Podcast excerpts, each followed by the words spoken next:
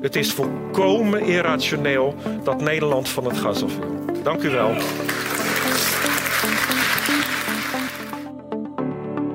Hoe gaan we dat doen? 9 miljoen gebouwen van het gas afhalen. Als ik dan die 200 miljard ga zitten verachtvoudigen, dan gaan we de 1600 miljard betalen voor onze bijdrage aan, uh, aan, aan de klimaatverbetering. Nederland moet gasloos worden, vindt het kabinet. En wel zo snel mogelijk. Maar is dat wel zo'n goed idee? Met die vraag in het achterhoofd organiseerde Elsevier Weekblad op 25 juni het grote gastdebat in de Bali in Amsterdam. Mijn naam is Matthijs van Schie en in deze podcast hoort u de hoogtepunten van het debat. Het was aan het begin van de avond al duidelijk dat het grootste deel van het publiek niet ziet in de plannen om Nederland versneld van het gas af te halen. U hoort gespreksleider Martijn de Greven. Ik wil u een hele simpele vraag stellen. Hij staat daarboven. Kan Nederland van het gas af? Als u zegt ja, groene kaart. Als u zegt nee, rode kaart. Kijk aan. Dat zegt mij wel iets, dames en heren. Dat zegt mij wel iets. Ik zeg hier, uh, hier komt geen notaris aan te pas, maar ik durf te zeggen dat 70% van de zaal zegt rood. Daar moet u het even mee doen. Wetenschapsjournalist Simon Roosendaal opende het debat door het publiek mee te nemen naar zijn jeugd. Nederlanders stookten toen nog volop met steenkool. Gaat u even goed zitten voor zijn verhaal. Ik groeide op in de Rotterdamse wijk Katendrecht. Toen bruisend en berucht. Nu bruisend en beroemd. Mijn ouders hadden een kolenkachel, natuurlijk. En ik moest regelmatig de kit vullen met kolen uit een hok buiten, achter de groentewinkel. Het was een heel gedoe om die kachel aan de praat te krijgen. En het werd alleen in de woonkamer behagelijk. In de rest van het huis stonden zwinters de bloemen op het raam. Maar het was gezellig. En het rook overal naar steenkool. Als ik in landen ben waar nog kolen worden gestookt, Ierland, Oost-Europa, ruik ik mijn jeugd. Heerlijk. En zo smerig. Pas toen ik later scheikunde ging studeren in Delft, haard wat op mijn schouders had, PSP stemde en lid was van Milieudefensie, drong langzaam tot me door hoe smerig. Wel nu, in het Rotterdam waar ik opgroeide, zat in 1965 gemiddeld per jaar 200 microgram zwaveldioxide in de lucht. Daarvoor moet het nog meer zijn geweest, al werd het niet gemeten. Nu is het een, in heel Nederland, zelfs in Rotterdam, één. Het lijkt logisch dat die hartverwarmende afname komt door het milieubeleid dat vanaf 1970 is opgetuigd. Aardolie en benzine werden zwavelarm gemaakt. Er kwamen drieweg katalysatoren onder de auto's elektriciteitscentrales en raffinaderijen moesten ontzwavelingsinstallaties bouwen. Maar de grootste daling kwam daarvoor al tot stand, in de jaren 60, nog voordat al die milieumaatregelen werden ingevoerd. En die verandering kwam door een andere vorm van ruimteverwarming. Door aardgas dus. Dat vanaf 1959 zwavelloos de Nederlandse huizen instroomde. Maar dat zwavelloze aardgas ligt nu onder vuur. Onbegrijpelijk, vindt Roosendaal, gezien de cijfers. Aardgas heeft de helft van de CO2-uitstoot van aardolie en steenkool. In al die artikelen die er de afgelopen maanden in de kranten hebben gestaan over aardgas, het klimaatakkoord van Parijs en de klimaattafels, heeft dit cruciale feit ontbroken. Ik heb het nergens, werkelijk nergens gelezen. Er wordt wel eens gesproken over feitenvrije politiek en feitenvrije journalistiek. Wel nu, dit is een aardig voorbeeld. Geen politicus heeft het erover gehad. Het bleef onbenoemd wanneer het bij het journaal of Jinek weer eens over smeltende poolkappen ging. En dat terwijl het gebruik van aardgas in bepaalde opzichten zelfs beter is dan wind- en zonne-energie. Dat zit zo. Het is in tegenstelling tot stroom uit windmolens en zonnecellen makkelijk op te slaan. Het is goedkoop en er is genoeg voor een paar eeuwen. Het is de gedroomde bron voor de energietransitie. Als we wereldwijd aardolie en steenkool zouden vervangen door aardgas, verlagen we de CO2-uitstoot met de helft. Met andere woorden, het is volkomen irrationeel dat Nederland van het gas af wil. Dank u wel.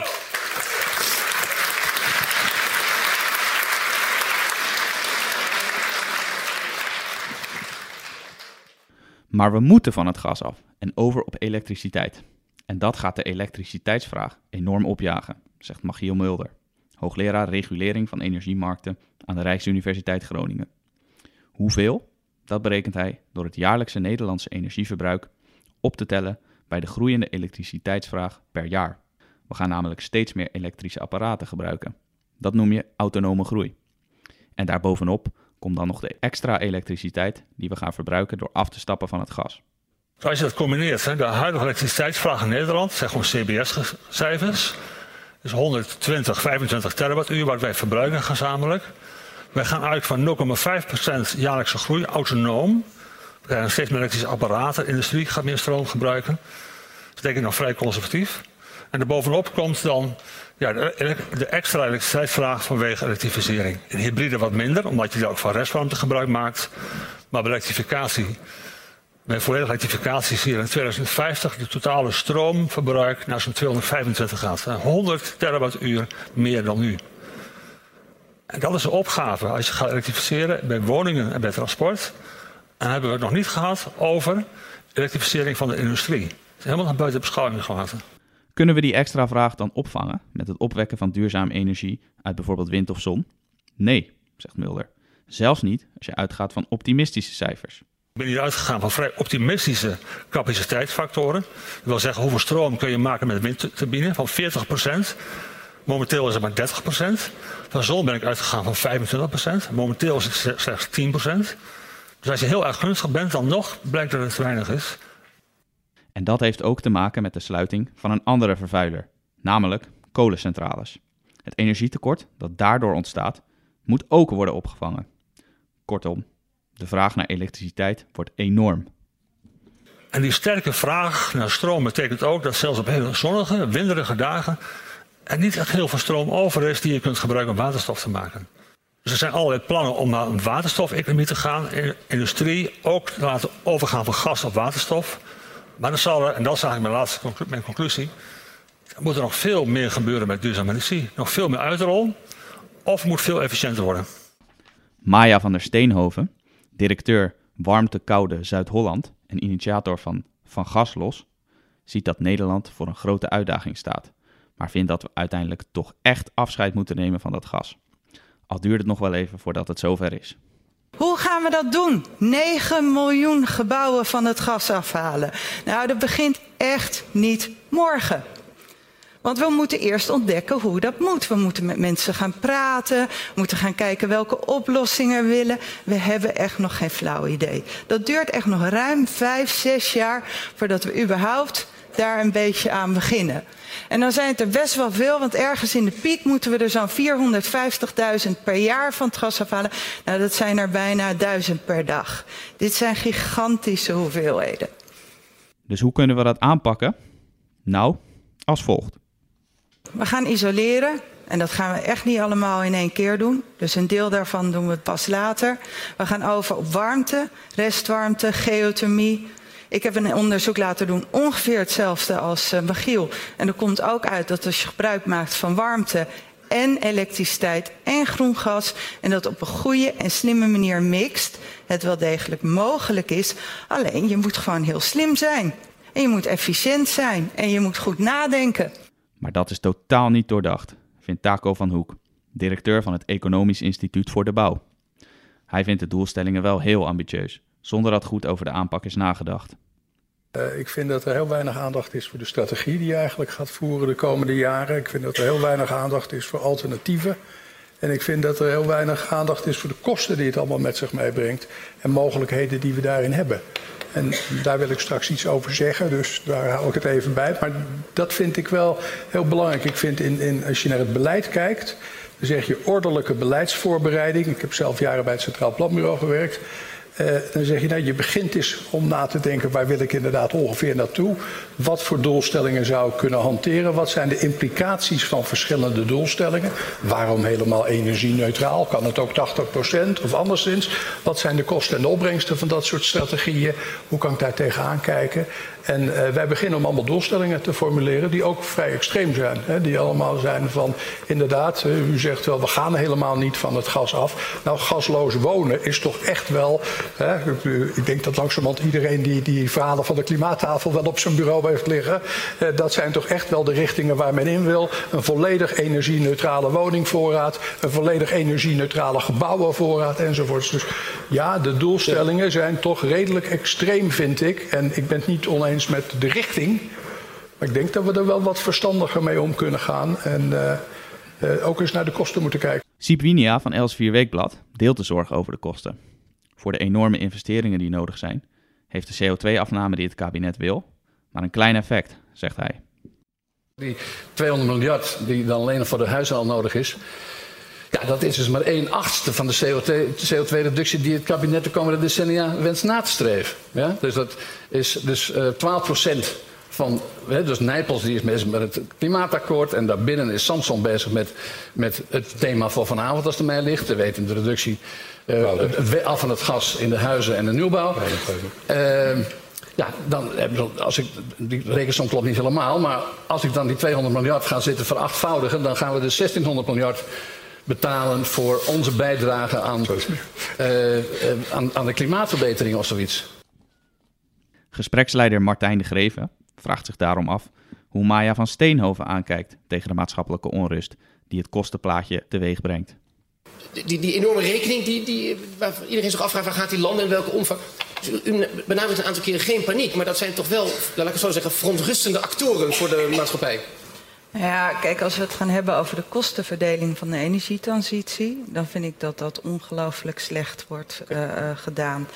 Dat we een klimaatakkoord hebben waar we praten over alles behalve hoe we het gaan betalen, vind ik echt bizar. Want wat zou volgens u namelijk wel een goede methode zijn om die rust veel beter te bewaren? Ja, de, de, als je gaat hebben over hoe je Nederland duurzaam gaat maken, heb je het ook over de kosten. Ik vind dat echt evident. Ik vond dat een grote fout in de eerste klimaatakkoord en ik vind het een grote fout in de tweede. Voor Sipwinia is het overduidelijk dat de uiteindelijke betalers van de rekening nul invloed hebben op de besluitvorming. Degenen die dat gaan betalen zitten niet aan tafel. Nee. Dus de idealisten zitten aan tafel en die schuiven de kosten door naar anderen. En er zitten handige zakenmensen aan tafel en die zeggen: Dit is een buitenkansje voor ons, we gaan heel Nederland van het gas afdoen. Ja. die honderden miljarden komen naar ons toe, niet waar? Uh, en dat, dat zal wel heel kapitalistisch zijn, maar niet als het mij ligt. Dus ik vind dat een buitengewoon slechte keus. Taco van Hoek, directeur van het Economisch Instituut voor de Bouw, rekende uit dat Nederland voor het gasloos maken van de volledige bebouwde omgeving zo'n 500 miljard euro kwijt is. Hij vraagt zich af of die investering het wel waard is. Het punt is, er is een deel dat zich aardig terugverdient. En dat zijn eenvoudige maatregelen in relatief energie-onzuinige woningen. Dus denkt u aan uh, spouwmuurisolatie, een zuinige cv-ketel, ledverlichting, zulke zaken die ook niet erg ingrijpend in de woning zijn. Dan zien we dat dat voor een bedrag van zo rond de 10.000 euro, dat je wel zo'n beetje van een G richting een C-label kan komen, om het maar eens zo uit te rekenen. En dan krijg je een heel aardige besparing op je energierekening. Eigenlijk ongeveer 60 procent, bijna twee derde van de energiebesparing zit in dat stuk. En het voordeel is, het is dus relatief goedkoop ten opzichte van wat daarna komt. En het is heel belangrijk om die onderscheiding te zien op het moment dat wij van een al redelijk duurzame woning willen doorstoten naar een energie-neutrale woning, dan gaan de kosten exponentieel omhoog. En veel ingewikkeldere zaken die moeten gebeuren. Terwijl een groot deel van de energiewinst heb je al in het eerste stuk gepakt. En dat is een van de belangrijke dingen waar we over na moeten denken. Namelijk, moet alles wel energie-neutraal worden? Kunnen we ook niet gewoon veel bereiken met energiebesparing? Zouden we ook voor sommige dingen niet iets meer tijd nemen? Als we nou werkelijk denken dat er ook wat innovatie komt. Nou, we weten ook dat echte innovaties hebben tijd nodig. Uh, waarom forceren we de boel hier zo? Maya van der Steenover erkent ook dat er veel praktische obstakels zijn. Maar zij blijft erbij dat we toch een keer van het gas af moeten.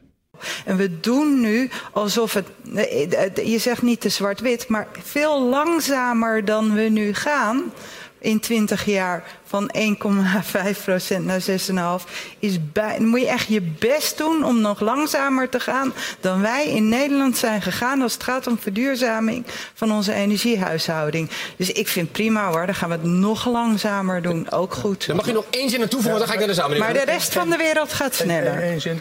We zijn echt achterloper. Ja, en daar één opmerking op. Wat wij al 20 jaar doen, is onze doelstellingen naar beneden bijstellen. Echt, we zijn begonnen met 20% in 2020. We zitten nu op 6,6 in 2018. En het enige wat wij doen al jaren is onze doelstellingen naar beneden bijstellen. Maar als het aan de zaal ligt, hoeven we helemaal niet sneller te gaan.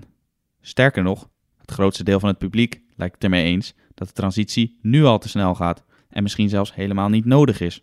De besluiten worden over de hoofden van de burgers genomen, vinden veel aanwezigen. En dat wekt veel irritatie op. Er wordt gesuggereerd dat, uh, dat van gaslos dat dat uh, langzamerhand gebeurt. Maar nu, in, in mijn woonplaats, is het al een half jaar vertraging door dit soort rare ja. beslissingen. Ik moet uh, 10 of 20.000 euro extra betalen. die verplichting is gekomen door een politiek besluit van ons kabinet. Wie zich in de kijker wil spelen. Kijk, mij is flink zijn, kijk, mij is progressief zijn. En wij moeten met z'n allen de, de gevolgen accepteren. Ik kan me er zo kwaad te maken, ik schijn er aan mee uit.